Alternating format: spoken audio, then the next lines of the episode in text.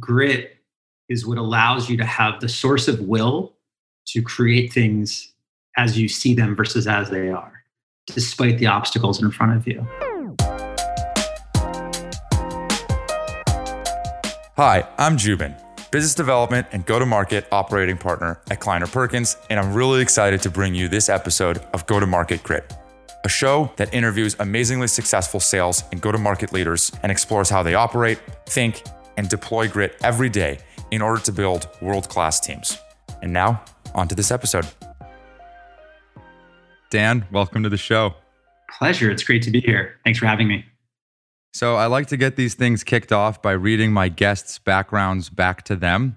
So I'm going to go ahead and read your background to you, and please fill in the blanks. Some of this is from LinkedIn, others of which I had to infer from other sources to put the pieces together as best as I could, but ultimately, I'm sure I missed some things. You started with a BS in mathematics and statistics from Johns Hopkins. Then you went to become a research assistant at the Brookings Institution, spent a year doing that. Then you became the founder and CEO of a company called Collegiate Recruiting Technologies. You spent about 2 years doing that.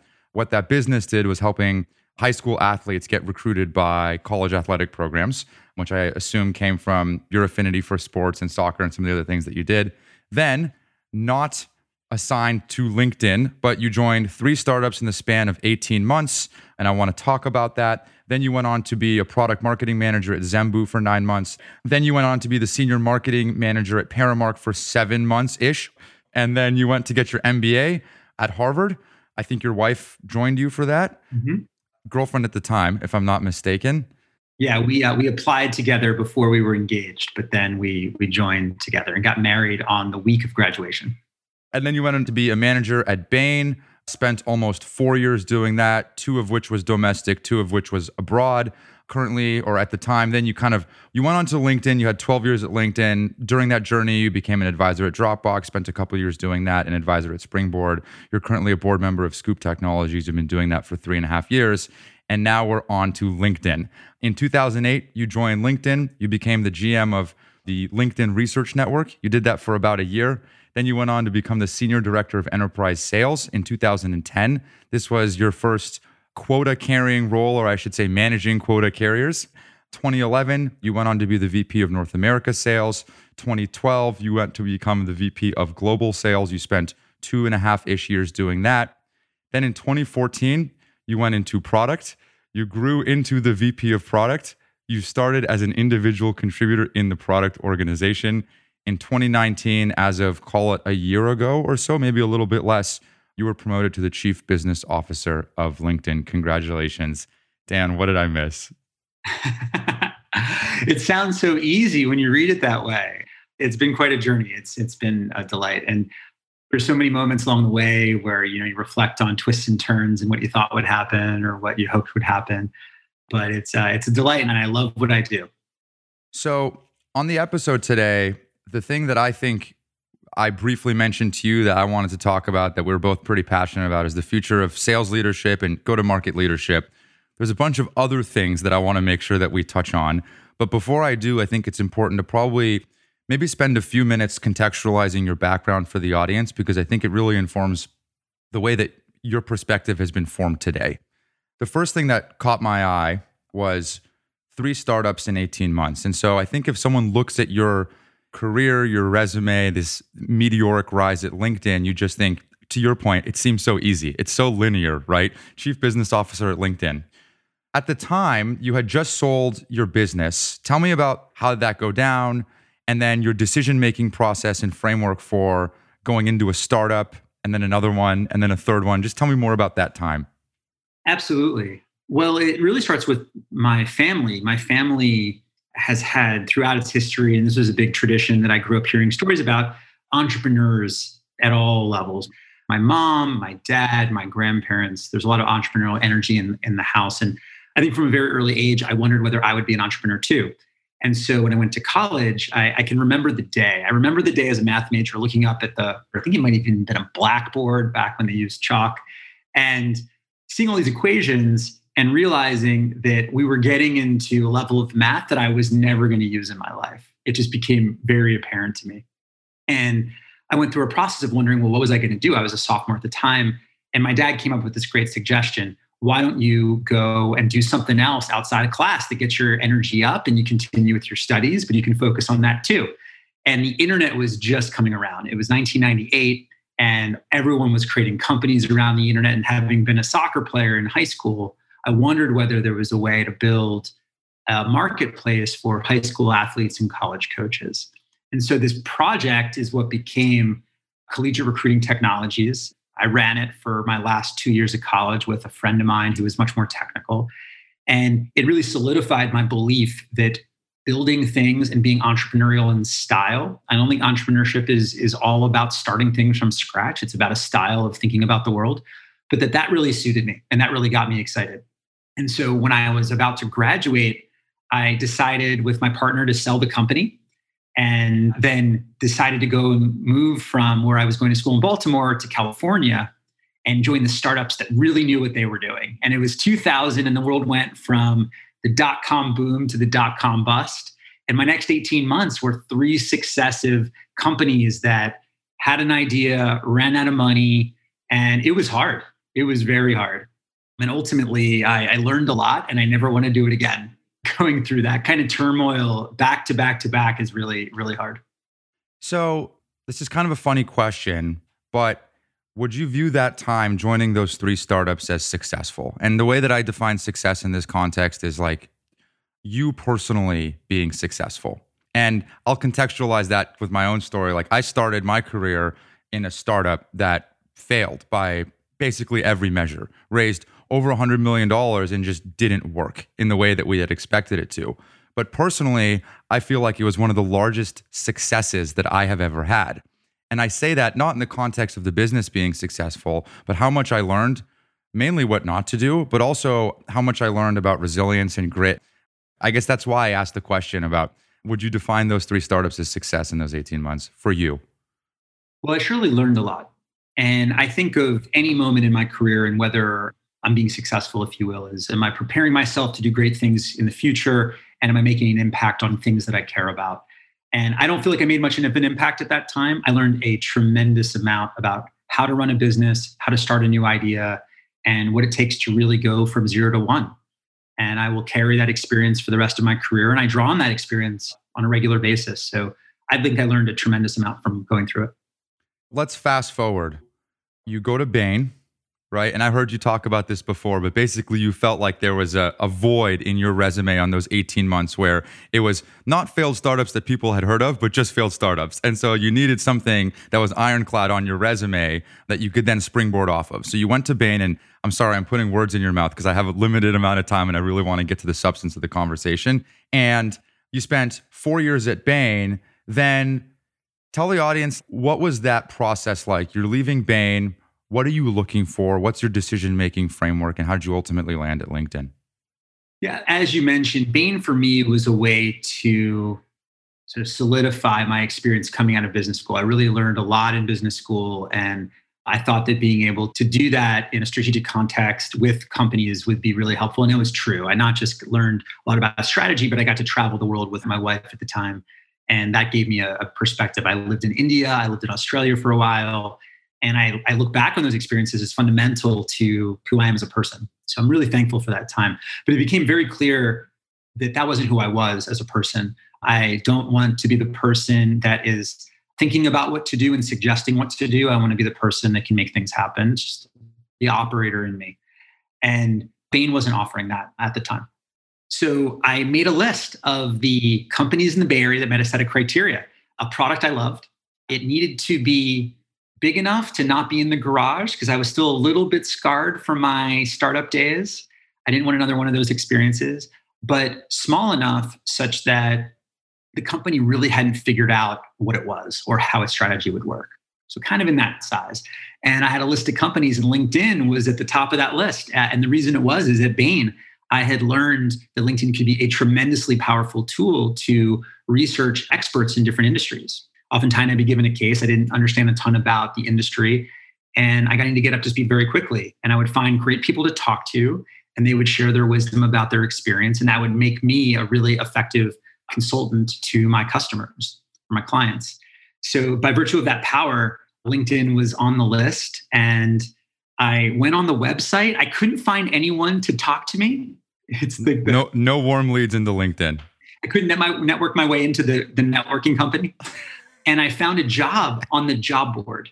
And it wasn't even a job that was right for me. It was an analyst job. And I wrote a cover letter that said, "This is not the right job for me, but will someone please call me back?" And lo and behold, a couple days later, I got this email from who became my amazing, world-class, iconic manager for the better part of a decade. And Mike Gamson emailed me and said, I saw your note, like, let's have a conversation. That's such a good story. So then you join LinkedIn, and in this capacity, you're not in a quota carrying or sales role. What is the actual job that you're doing? It was a startup business within LinkedIn. LinkedIn was a site for people to use and create profiles at the time.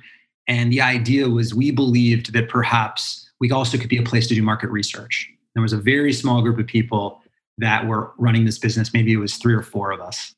And everything that was not selling was my responsibility to start.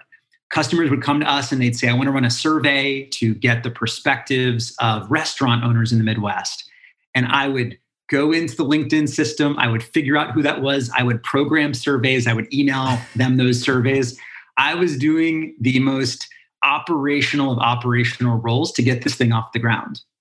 And then over time, as often happens, the company figured out that it had larger opportunities at hand. And my manager got promoted to take on some of those other roles. And as a result, I was given responsibility over the whole team, both the sales part of it as well as the operations part of it. And that was in, call it 2010 or so? About 2008, 2009. Okay. And then at the time, LinkedIn was doing what, like 40 million of revenue across the organization? Yeah, we're doing about 80. Okay. So we'll skip through this hockey stick trajectory that you had, but you basically take the business from, call it 80, to $1 billion in revenue in 4 or so years. Is that right? Yeah, I was given responsibility. We very quickly realized that recruiting was going to be our first great business. And I was given responsibility over the sales team for the recruiting side. And we went from about $40 million, which was a portion of LinkedIn's overall business, to over $1 billion in 4 years. And it was incredible. And it really is a sign of when you have a fantastic product and you build a great team and things start to build on each other and there's a snowball. And it was a fantastic journey.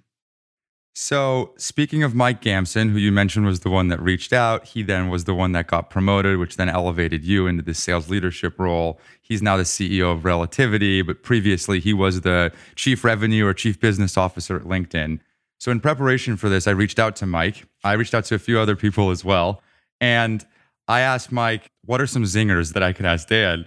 And I asked so many people this question, by the way. I was looking for something negative somewhere along the way. Couldn't find it, by the way. So he said, we worked closely together for 10 years, and he has always made all the roles he inherited from me better than I worked them myself. He is exceptional. I followed up with that, and I said, can you tell me about some times where he failed? And he's like, you're going to have to ask him. I can't really remember. And so anyway, I also reached out to Peter Kim, who is on, I think, your team as well, now the VP of Sales at Relativity. And he said, you have to ask Dan about him moving into a product role. So just to give a little bit of context here, you take the business to $1 billion, okay? Then in 2014, what happens? Very kind words from Mike and Peter, and they are exceptional in their own right. So, but it's nice to reminisce about those times. In about 2013 or 2014, the business was reaching these new heights, and I'd been in the role for a while, and I was still loving it. And I had a conversation with our CEO, Jeff Weiner, and we used to take these walks, and it was right by this place called Shoreline Amphitheater, and there was this path, and you'd go for walks, and it was these beautiful waterfowl would fly around, and you'd have conversations about the business. And one day he just asked me, well, what do you want to do with yourself? And I said, well, one day I'd love to lead a great tech company. That would be an amazing journey for me and something I'd be really proud of, make an impact with. And he looked at me and he said, I'm not sure you're in the right role for that. And it was a shock. It was one of these moments where you think you're on the top of the world and you're doing so well, and you're being told that you're doing well, but actually you're not on the path that you think you're on. And I took that at first a little angry, when you're being told truth that you don't want to hear. But I reflected on it and I realized that he was right, that most great tech companies, they are based on great pop products or great technologies, and the people that lead them best have a direct experience in those things. And even some of the more go-to-market focused CEOs that you might think of, deep down, they have really strong product roots. And so I came to grips with the truth. I realized that he was right. And I went back to him a few months later and I said, okay, let's do it. He was, what do you mean, let's do it? Well, I want to go into product.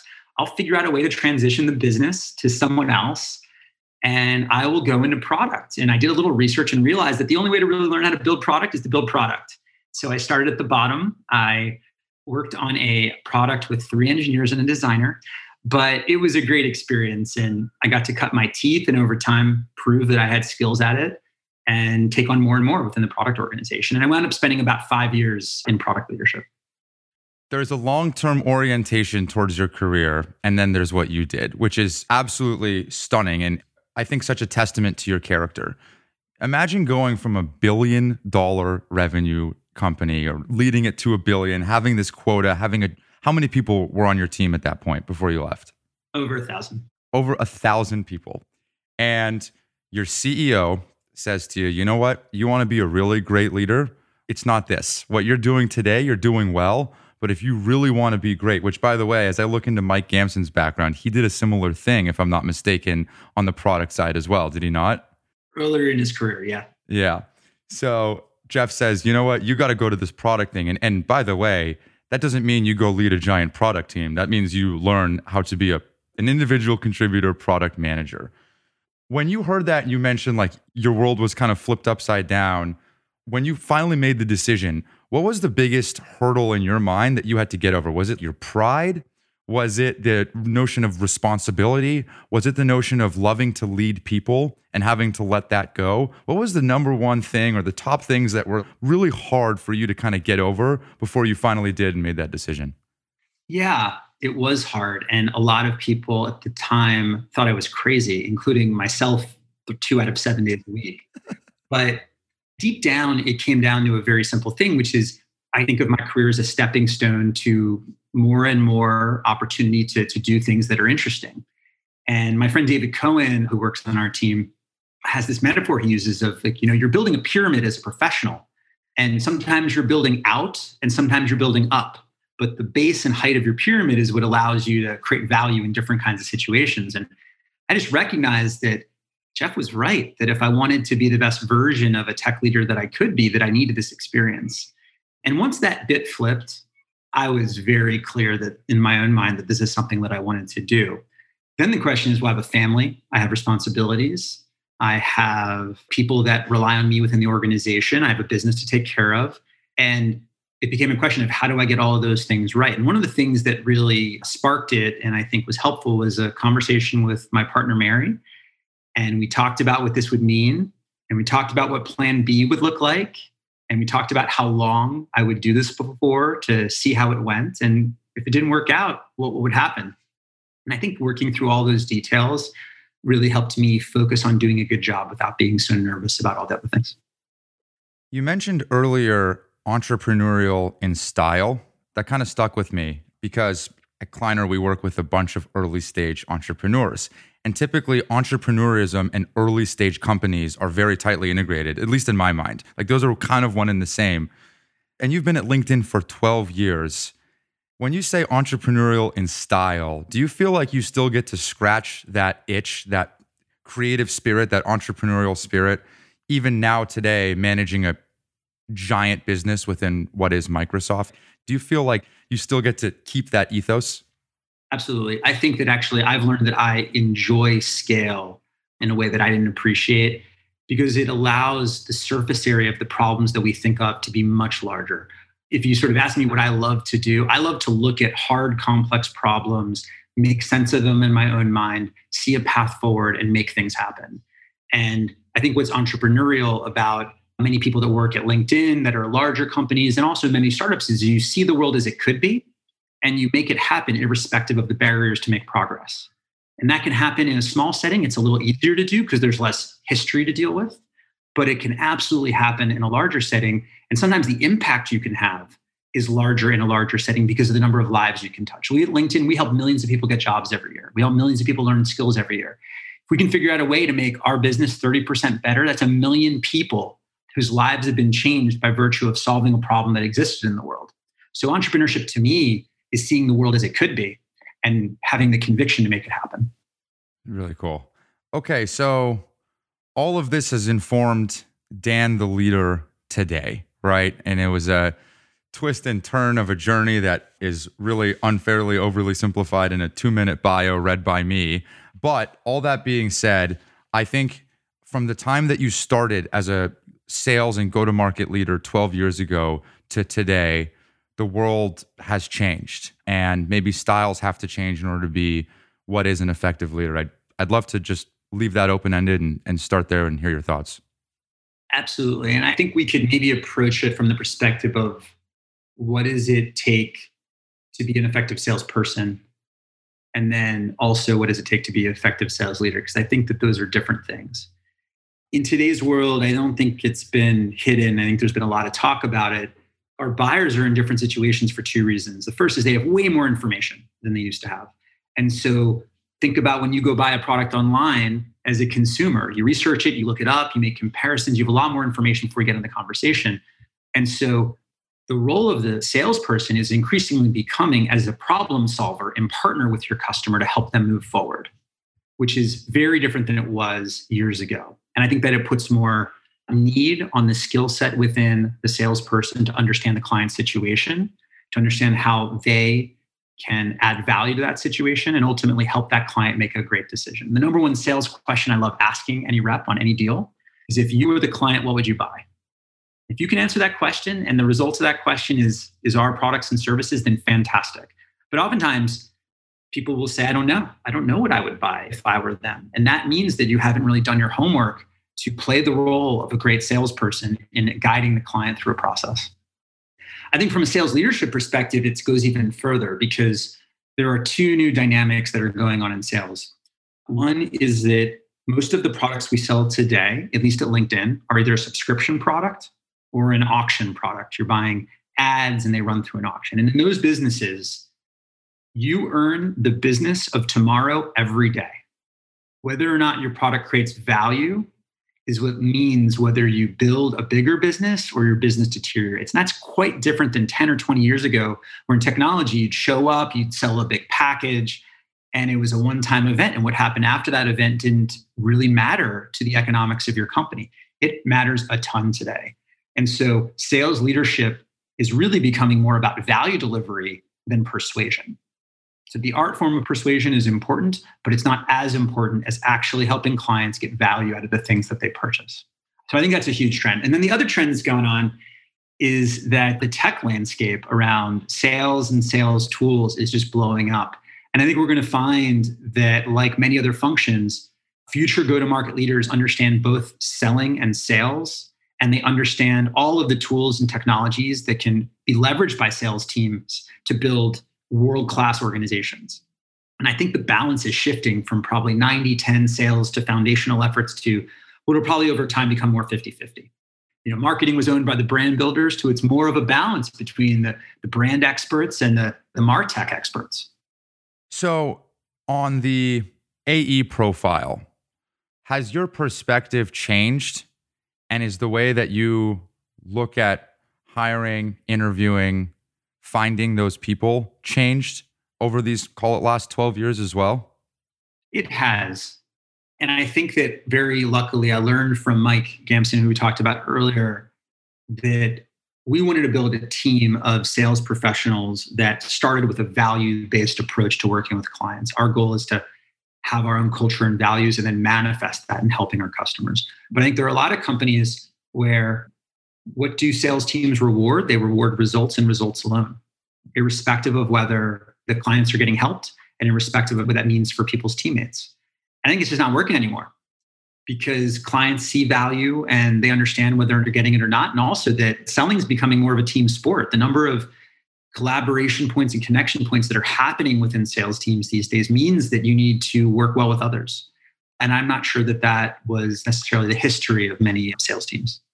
That brings up an interesting point, because I've always thought what makes the best rep often is the opposite of what makes the great leader. And honestly, I'm just thinking about this now, but even when you talk about the way that a good sales rep has evolved, good looks very different than before. Good used to look like the lone wolf. Good used to look like the person that would bring Medusa's head to the table. Good used to look like someone that was, you know, somewhat self-centered, and that's what made them good. They were selfish with their time. Maybe what you're saying now, and not to put words in your mouth, but I'd love to hear your thought, is that that profile has evolved into good looks like a better teammate. Good looks like a solution seller. Good looks like putting yourself in the customer's shoes. Good starts to sound a lot more like a good manager. And I mean good in the terms of a good AE. That gap seems to maybe in this new definition have been abridged a little bit. Thoughts there? I hadn't thought about it that way before, but it resonates.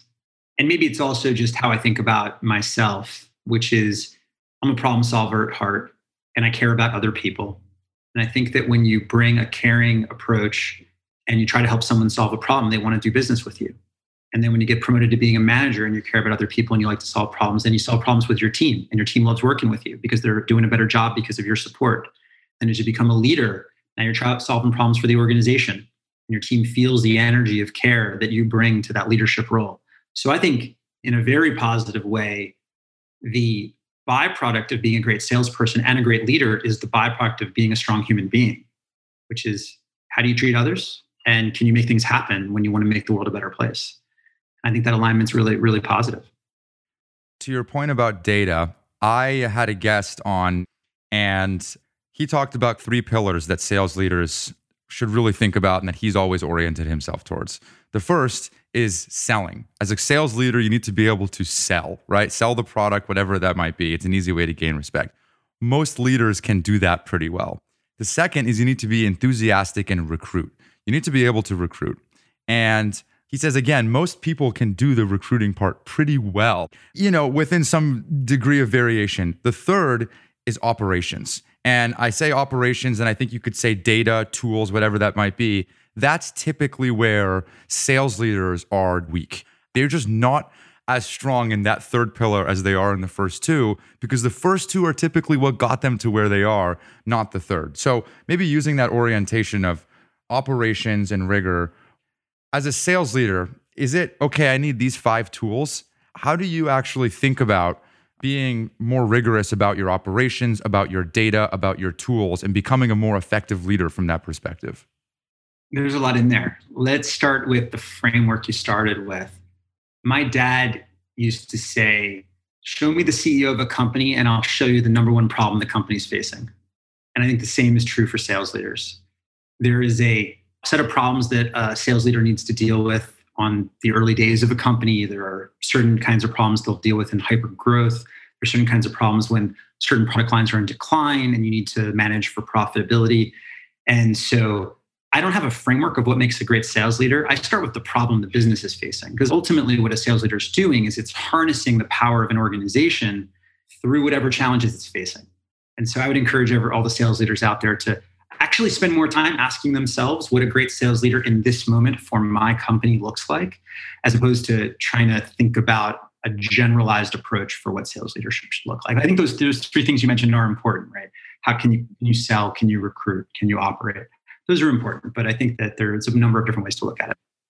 With respect to how I operate, there are two kinds of measures, and I know that a number of companies have adopted this. I think everyone should be able to measure inputs and outputs. The outputs are the things that you measure to know whether the results of the business are on track or not.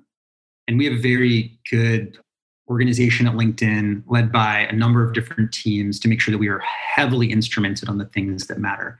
That's bookings, that's churn, that's renewal rates, that's velocity of the demand funnel. It's also the value that customers get from our business. We treat customer value on the same level playing field as revenue when we think about whether the business is healthy or not. You show me a business that's growing on revenue but value's poor, or the other way around, and that's an unsustainable business. The only way you know you're building a business for the future is when both of those things are happening. Revenue's growing and value's growing. So we measure the number of hires our customers get, the number of leads that they get. And that tells us whether or not we're building success over time. But equally important to those output measures, which is what people traditionally talk about, are input measures. What's the cause and effect relationship between the things that you can do operationally and the outcomes that you want to achieve?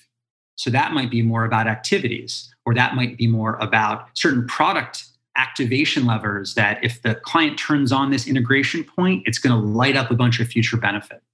It could be about the ability to measure how your team's feeling and whether or not they're engaged and they're excited.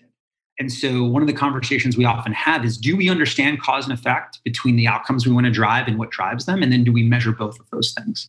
And for me, that gives a really nice balance to track and measure the business.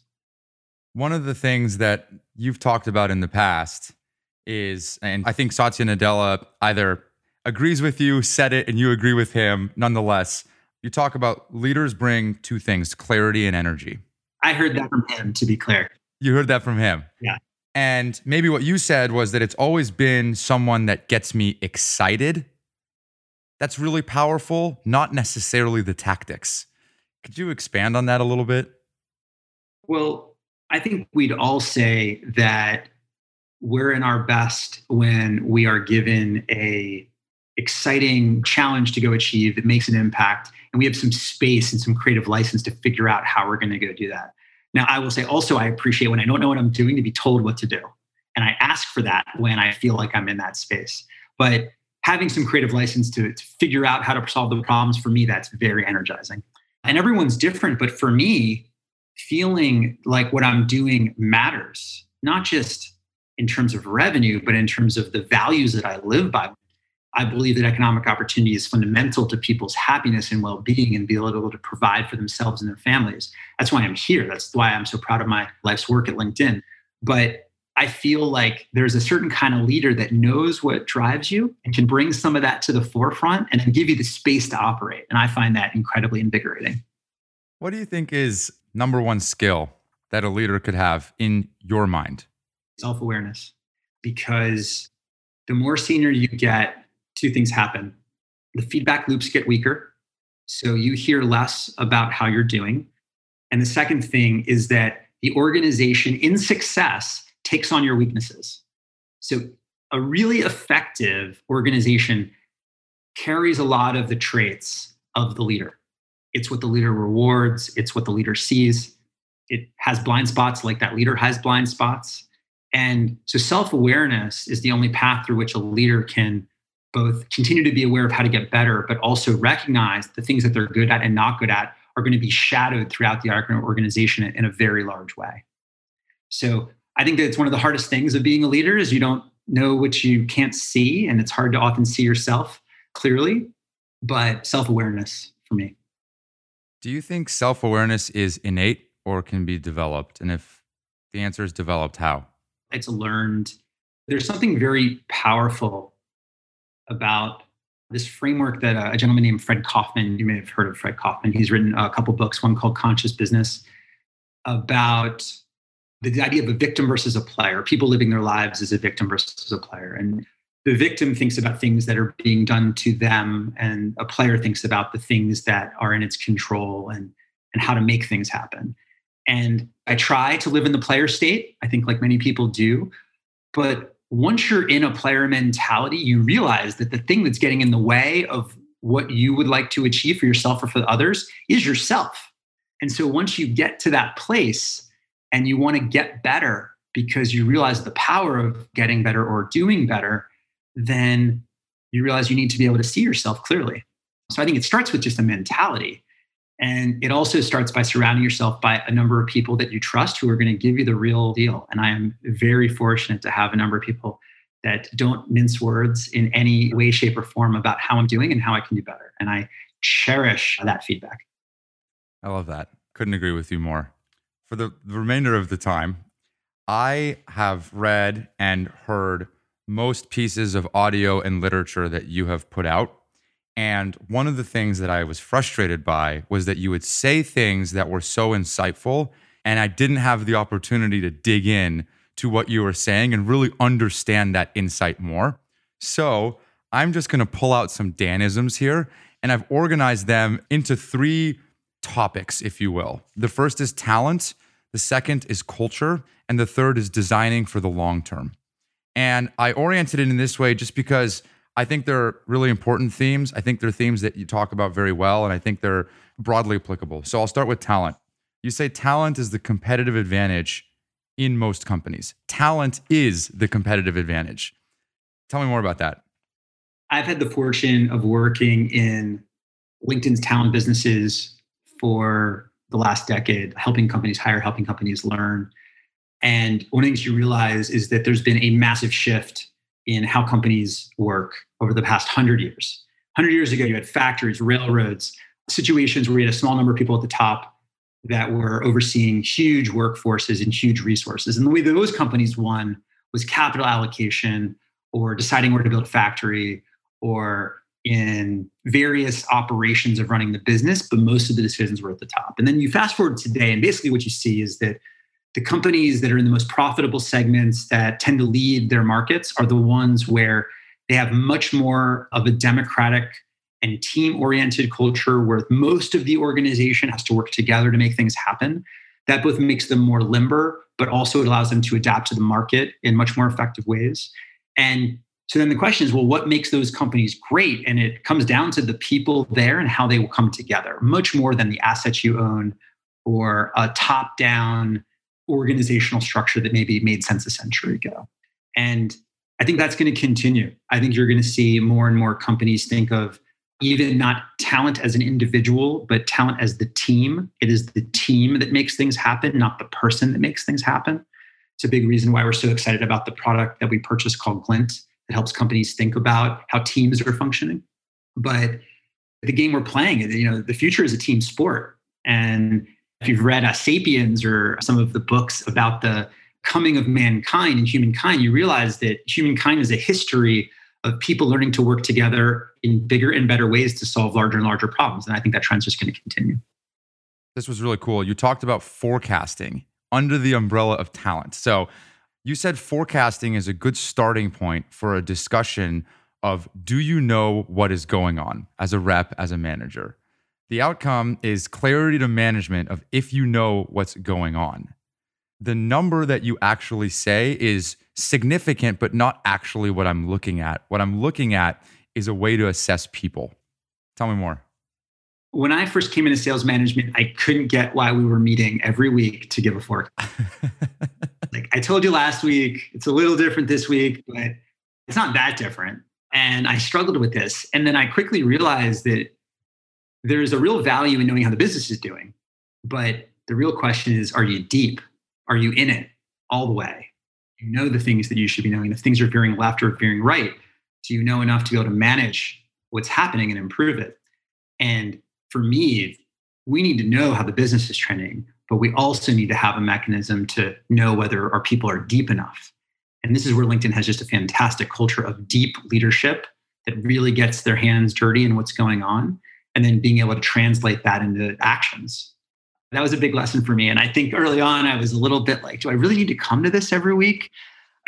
But I learned my lesson. Well, that's a hell of a way to make sure people forecast well. Compensation. Again, this is all talent. This is the way Jubin's bucketed talent. Compensation is not how culture is formed. The way to earning for yourself and your family in the long run is getting promoted.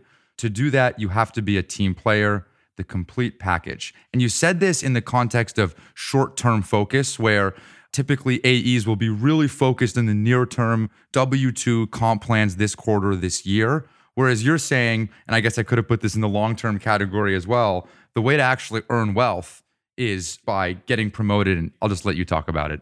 Yeah, I'll break into a few things. The first is that I have a very firm belief that how good you are at your job is the greatest thing that can create opportunity for you over time. And I don't think people believe that enough, because what that means is that learning and performing and building trust in others is what sets you up for the future. And if you can do a lot more, then you can be put in roles. And it tends to play out that the more responsibility you get, the better you get paid. So the question is, how do I prepare myself to have and thrive with more responsibility? Now, one of the things that trips people up, and I was very surprised by this when I came into sales, is that oftentimes there will be a moment where people understand the difference between what's best for their comp plan and what's best for the company or the people around them. And they think that by virtue of it being in their comp plan, that that's really what's right to do. They don't recognize that no comp plan's perfect, but your brand as a person within that organization is defined by how you make these choices often. And so we'd have people that would blow up their numbers, but they wouldn't necessarily be helpful to their teammates in times of need. They wouldn't necessarily make the right trade-offs for the customer. Those are the people I want in leadership.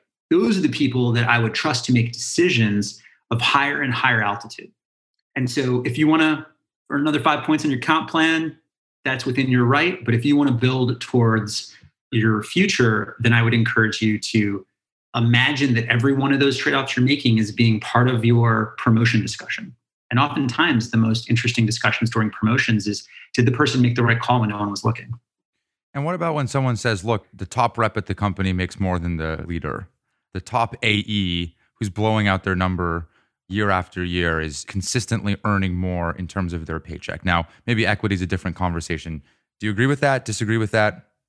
I don't believe that our future is one where the top performing ICs earn more than leadership. Fair enough. It happens. And by the way, we have ICs in LinkedIn who are absolutely exceptional, and they earn well. And the reason they get those best assignments is because they sell and they treat their teams well. They know how to collaborate and they live our culture and values. So one of the things that I firmly believe is you don't promote someone based on results. You promote someone based on the value they add to the organization. Mm. Part of that's their number. Part of that's a bunch of other things that matter a lot at LinkedIn. And then the last one on talent. People that learn the fastest tend to get the best jobs. Yeah, it comes back to this point that if you can make yourself as good as you possibly can be, then those are going to be the things that are going to get you those opportunities in the future. And one of the things I've learned is that that's not as true as I thought, because the world's not as much of a level playing field as I would hope in my mind that it is.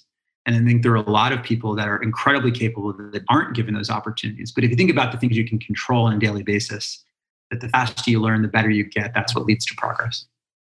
Yeah. Okay. Number two, culture. Culture gets defined in who do you hire, who do you fire, and who do you let go? I think the third one's probably celebrate. But yeah, most people come to work wanting to do well. They just want to do well. They want to contribute. They want to be appreciated for their contribution. And I think that leaders don't recognize that every time you tell a story about someone doing a great job, every time you give someone a promotion, every time someone gets a plum responsibility that allows them to be more visible and gain more experience, you are sending a signal to the organization that that person is someone to be celebrated, and that those are the kinds of people that we value here at the company. So at LinkedIn, one of the practices that we started doing whenever we would send an announcement out around a big deal is a lot of companies would say the big thing that they would talk about is the size of the deal, right? $2 million deal and the growth rate and all of the different pieces of the commercial. We would downplay that. We would talk about, it's really wonderful that so-and-so closed a $2 million deal. But the thing we want to highlight about it was the fact that the collaboration that they had with this other team was exemplary. We want to highlight that these three other people that weren't part of that deal team contributed, even though it was Joe's patch. Those are the things we want to call out, because those are those intangibles that make our culture something that we really care about. So I feel like in the storytelling, you get so much richness of what a company cares about. And then hiring and letting people go is probably the most pivotal moments where you really define what you value as an organization. Mm. And there's a great story about Mike Gamson. Again, we come back to him, but a lot of my experience I learned from him, where we had at one point a sales leader that was doing great at a very hard time where most of the teams weren't doing great, but the team was miserable. And Mike decided to let that person go despite a lot of advice. And his answer was, I can't lead a team where people aren't happy coming into work. And so even if this is going to be a moment where it's going to be painful, we're going to take that pain because this isn't who we are. And I think that those kinds of decisions set the tone for a really, really strong culture at LinkedIn. Yeah, absolutely. Okay, last point on culture.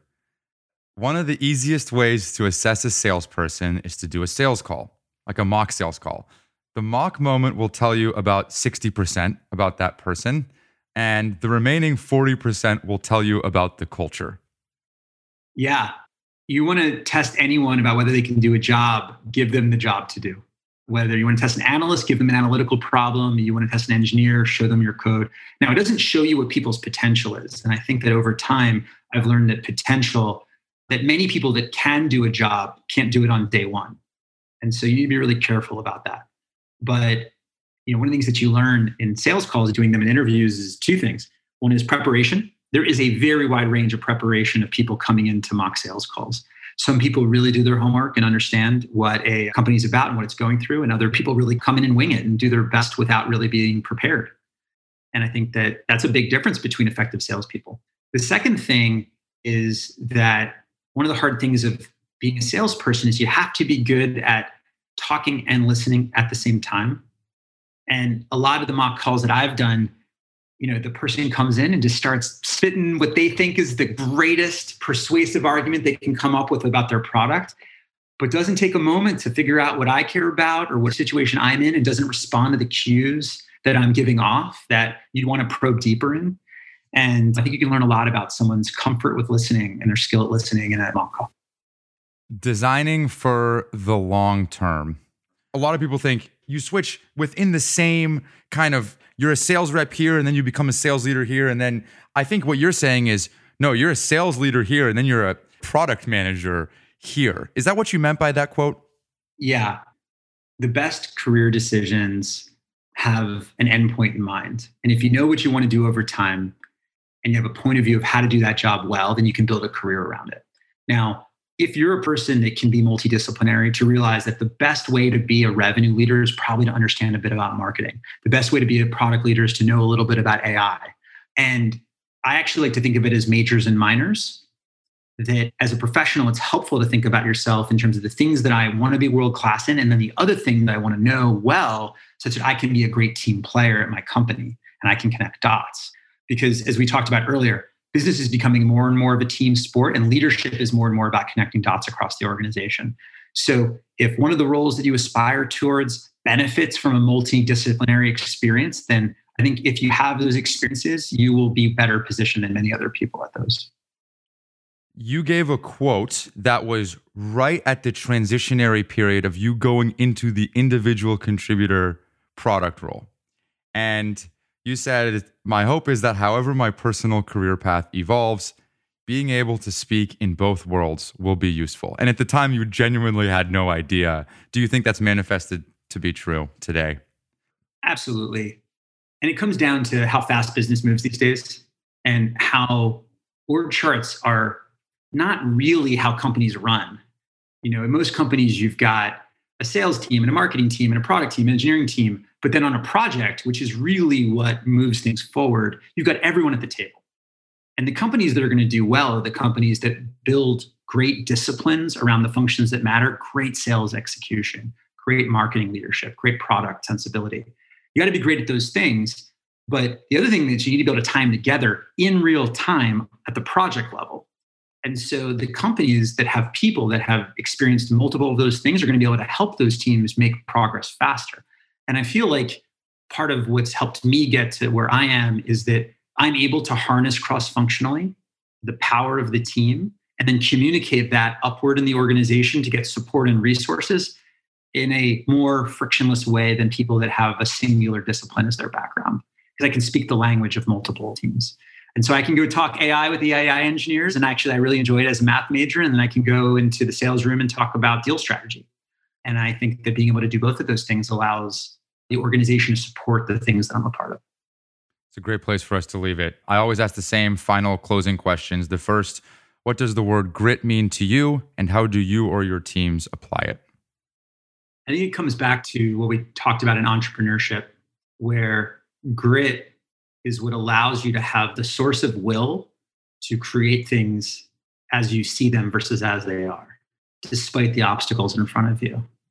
And Steve Jobs, I think I was watching a video of him recently where he talked about the fact that these things, these mountains that we try to move as people in our professional lives, they're hard and they're tall. And the reason that some people climb them is often that they just kept going versus the fact that they were better climbers. And so I think that grit continues to be one of the things that we look for. And honestly, as a parent, It's one of the things that I'm most hopeful that my kids find in themselves, because I think it is one of the sources of happiness in life. Great answer. If someone wants to get a hold of you, wants to come work at LinkedIn, wants to get in touch, what's the best way to do so? Are you hiring? Find me on LinkedIn. Send me a note. Dan, thank you for your time. My pleasure. It was great to be here. Thank you so much. Take care. Thank you, folks, for tuning in to learn from our amazing guest and for indulging me as the rambling host. I hope you enjoyed today's show. If you'd like to get in touch or keep up with the pod, please follow me on Twitter @JubinMir or shoot us an email, gtmg@kleinerperkins.com. If you liked what you heard and want to hear more, please support the show by subscribing on Apple Podcasts or whatever platform you use to listen. Thank you, and I will see you next time.